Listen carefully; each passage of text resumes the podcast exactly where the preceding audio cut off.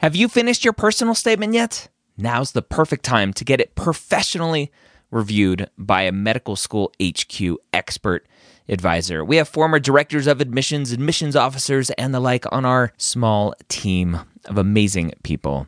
They have the inside knowledge from reading thousands and thousands and thousands, tens, if not 100,000 personal statements, going through the process and setting up the process for their whole committee. They know exactly what medical schools look for and the common red flags that can get your entire application thrown out. Take advantage of our flash sale right now, going through May 6th, up to 6,000 characters reviewed for just $150. That's a $75 discount on our regular price. Go to editmyps.com. Again, that's editmyps.com. The pre med years, session number 210.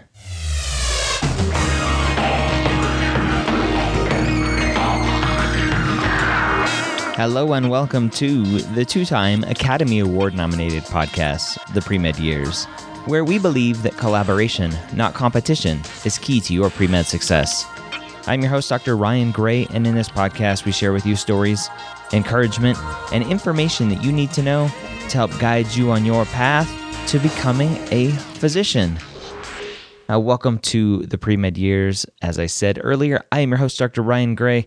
I used to be a flight surgeon in the Air Force, and now I am here full time helping you get into medical school. This podcast is going to be all about the application. As I'm recording this, it is winding down November into December of 2016. The new year is coming soon, and with that, it's time to start your applications if you are planning to apply in June of 2017 for the 2018 class. It sounds like it's so far away, but trust me, it is not. There are so many moving parts and moving pieces to the application that if you fall down in one of those sections, one of those pieces of the puzzles, then your whole application may be ruined. Now, we're going to talk all about why it's so early to start work, why it's so early, why it's so important to start working, why it's so important to start working on your applications so early. We're going to talk about all those moving pieces and what that means to you. I'm interested to know if you've applied previously and haven't gotten in send me an email, ryan at medicalschoolhq.net. I want to hear from you. I want to know why you think you didn't get in. Was there a problem with your application? Did it take longer for you to do certain parts of it? Were you waiting for somebody else for, for certain things like letters of recommendations? I want to know. Send me an email, ryan at medicalschoolhq.net. All right, so let's go ahead and start talking about some of these things. I've I've jotted down a couple ideas here, some thoughts uh, that I want to talk to you about about why it's so important to start your application prep now. The the biggest thing to think about is if you start working on your application and digging into it in May when most of the applications open up and and let's do a little a little discussion here about what the what the the quote unquote applications are. So there are three different application bodies out there. There is the TMD SAS, the Texas Medical and Dental School Applications Service. Yes, Texas has to be different. The, all of the Texas schools are part of that, except for Baylor, as far as I know. There is the AACOMAS application, the American Association of Colleges of Osteopathic Medicine Application Service. That's a mouthful. That's why we just say AACOMAS. And there's also the AMCAS application or the American Medical College Application Service. Now, the AMCAS application is for the MD schools, and the AACOMAS application is for the DO schools. And so, with that under our belt, if you start to dig into these application services, they're all online. You you you log into a website, you register, you get a, a unique identifier, a, a number, and you look at those applications. They usually open up in May, and you can typically submit them in June. The Texas one, I think, even starts earlier, and you can submit in May. If you wait to look into that application and, and log onto that website for the first time when you can in May and start looking at what is required and start gathering that information, then you're going to be so far behind the curve that it's almost impossible for you to submit your application early. And if you've listened to this show before, you know that the biggest mistake that you can make, the biggest preventable mistake, usually preventable mistake that you can make when applying to medical schools is applying late. Don't apply in September. Don't apply in October. Don't apply in August if you can help it. I know when you look at schools, they have application deadlines. This is not your typical application. We don't go by deadlines for applying to medical school. We go by open dates. When does it open for submission? That's the date we are shooting for. And if you wait to log into those websites and go, okay, the the AMCAS application wants me to to submit and and input all of my transcript information, all of the classes that I've taken. I guess I'll have to go and get all of my transcripts from all of the schools that I've been to. You may be lucky and have only gone to one school and you have easy access to that school and can get that transcript pretty quickly. But it may take you longer to get transcripts. You may log in and go, okay, they want to know what schools I want to apply to. If you start looking at what schools you want to apply to, you're going to be delayed. The biggest thing is going to be things like your personal statement. If you're logging in and going, oh, I need to write a personal statement, let me see how many characters I have to write. Okay, what does it tell me I need to write about? Oh, let me go research. What do I need to write about? Let me figure out all of that information. And then you start writing it and editing it.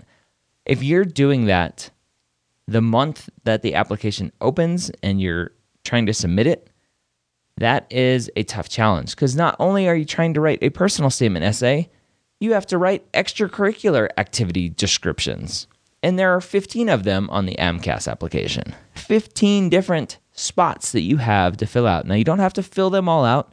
Some people say, yes, fill them all out, but I'm a quality versus quantity guy. And if you're putting stuff in there for fluff, don't. So you have to write all of these different descriptions for your extracurricular activities. And my thought is it's harder to write the descriptions for extracurricular activities than it is to write your personal statement. There's a good way to do it and a bad way to do it. And most likely, if you're doing this at the last minute, you're probably doing it the bad way. So that takes a long time. So if you're just starting to look at that in May when these open up and you can start looking at them, you're way behind the curve. Let's dig a little bit into some of the more specific things.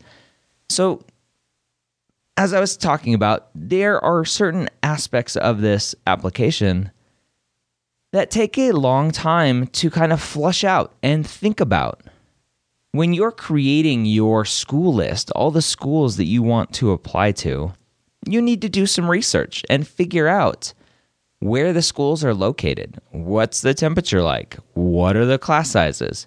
A lot of this information can be found in the MSAR, the MSAR, or, or the College Information Book, the two kind of Bibles for each of the uh, types of schools the the allopathic or MD schools, or the osteopathic or DO schools. That information is there, but there's so much more to a school than what is found in the MSAR or the college information book. Doing some research and trying to talk to students at the school, trying to talk to some of the administration at the school, figuring out if these schools are right for you is a, a lot harder than just looking at the MSAR or the college information book. So it takes a long time to figure out what you want, what you need from a medical school. I know the big joke is where do you want to go to school? Uh, any school that will accept me. But that's really not the way to go about it. Yes, you hopefully will get an acceptance. And if you only get one, then yes, that is where you will go. But to get that acceptance to that school, it needs to be one that you've picked for certain reasons, that you're applying to for certain reasons. The worst thing that you can do is spend the money on your primary application and get the secondary back, and you go, eh, never mind. I actually don't really want to go there.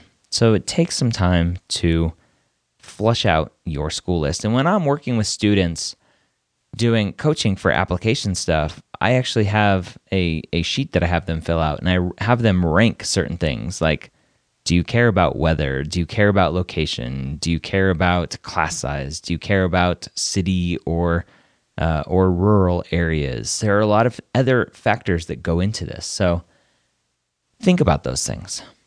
The other thing that students always underestimate is the amount of time that it takes to get letters of recommendation written. I've seen some posts recently in our Facebook group, which if you're not part of, go check it out, medicalschoolhq.net slash group. It's a free Facebook group, awesome collaborative environment. I've seen some posts recently about students that are still like two years away from applying, talking about getting letters of recommendations now and asking about services to store them and stuff. And two years is a long time. So I don't necessarily recommend getting letters of recommendation that far out for applying to medical school. I do recommend getting letters of recommendation that far out for other things. If you're applying for other programs that you don't know about, obviously, if you're you're going through this process and, and an opportunity opens up at the last minute and you're like, oh, this is awesome. Oh, but they need a letter of recommendation. It's always great to have letters of recommendation from professors or mentors or uh, principal investigators from research. If they are willing to write you strong letters of recommendation, you might not be able to, or you probably shouldn't use them for your applications to medical school if they're two years old uh, because you've changed as a person. And so I don't recommend using old letters of recommendations, which means you need to go get new letters of recommendation, which means you need to figure out who you want letters of recommendations from. And then once you figure that out, you need to ask them to write letters of recommendations. And guess what? Professors and mentors and physicians and whoever you're asking to to write you a letter of recommendation, they have lives. And writing your letter of recommendation isn't likely going to be at the top of their priority list, which means it's going to take a while for you to get that letter of recommendation. And I've heard horror stories from students that I've worked with that have waited months to get a letter of recommendation, and it's delayed their application from being complete for months. And it just it ruins an application. Absolutely ruins it. So you need to start figuring this stuff out now. You need to know why you're asking this person for a letter of recommendation. Is it just because is it because they're they're the only science professor that you know or do you know a couple science professors and one is better than another? You need to figure this stuff out. The personal statement is one of those things that sneaks up on people. And I've talked about personal statements a lot. I'll be talking about personal statements a lot more in the future. I'm in the process of writing a book about the personal statement and creating a course on the personal statement. And, and I'll be showing you, uh, I'll be breaking down personal statements for students that I've read and, and the comments that I've left on it and, and what works and what doesn't and why. The personal statement takes a long time to edit. In, in case you're wondering, in, in case you haven't noticed this theme that's running throughout this podcast, everything takes time. And this is assuming everything is going well. and there's no hiccups along the way and you don't get sick or you, a, a, parent doesn't get sick and pulls you away from things or your your dog doesn't get run over and and puts you into a I hope your dog doesn't get run over. But anyway it it's it everything takes time and things happen. So you need to start early. One of the students I worked with this application cycle this for for the class of 2018 2018 2017 for the class of 2017 she had applied previously to about seven schools i think. And she told me she's like i disregarded all the little steps and she took the mcat late which is a huge deal. And so her her applications weren't complete on time. We didn't specifically talk about how long it took her to write the the personal statement, but looking at the personal statement compared to where we got to this application cycle, it was completely different and told a much better story.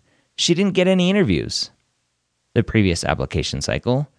And now after she actually started working with me in October of 2015, October of 2015 to submit her applications in June of 2016.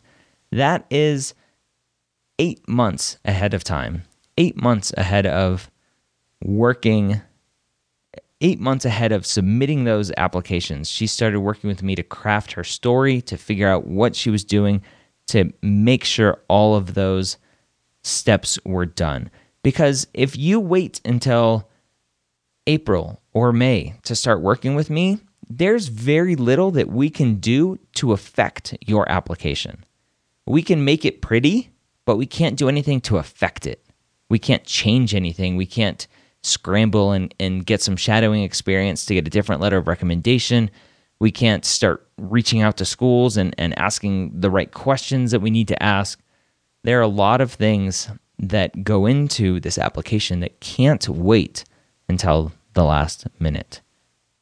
By the way, this student applied, I think it was two application cycles ago, applying this application cycle after working with me. She now has three acceptances and will likely get a fourth soon, I hope. So, it takes time. What I think is harder than the personal statement is the extracurricular activities. You have all these spots. We talked about it a little bit 15 spots in the AMCAS application. Each of those extracurricular extracurricular activities gets 700 ish characters that you need to write about. And then you select a couple or a few, three of them, to be most meaningful. And then you get an extra 1,300 or so characters to write about there.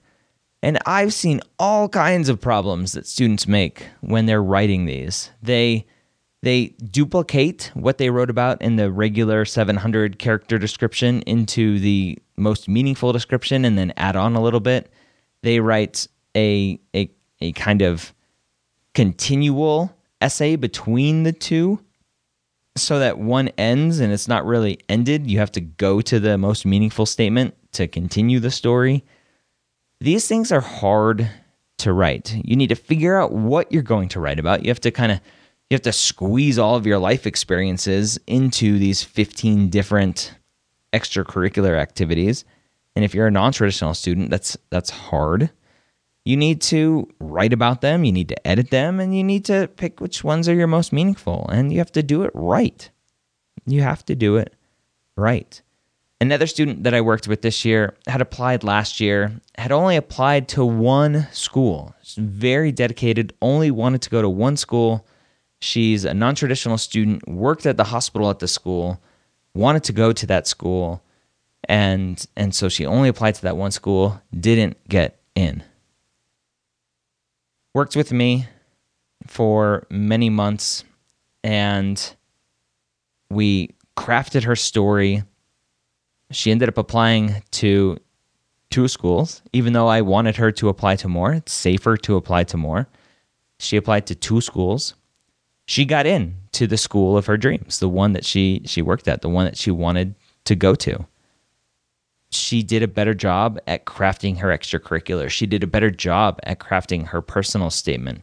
a lot of a lot of what students think they need to write about is wrong. And so we worked on crafting her personal statement, crafting her story, getting her ready for her interviews, and she got the acceptance of her dreams to go to the school that she worked at and and now she can she can start preparing for medical school.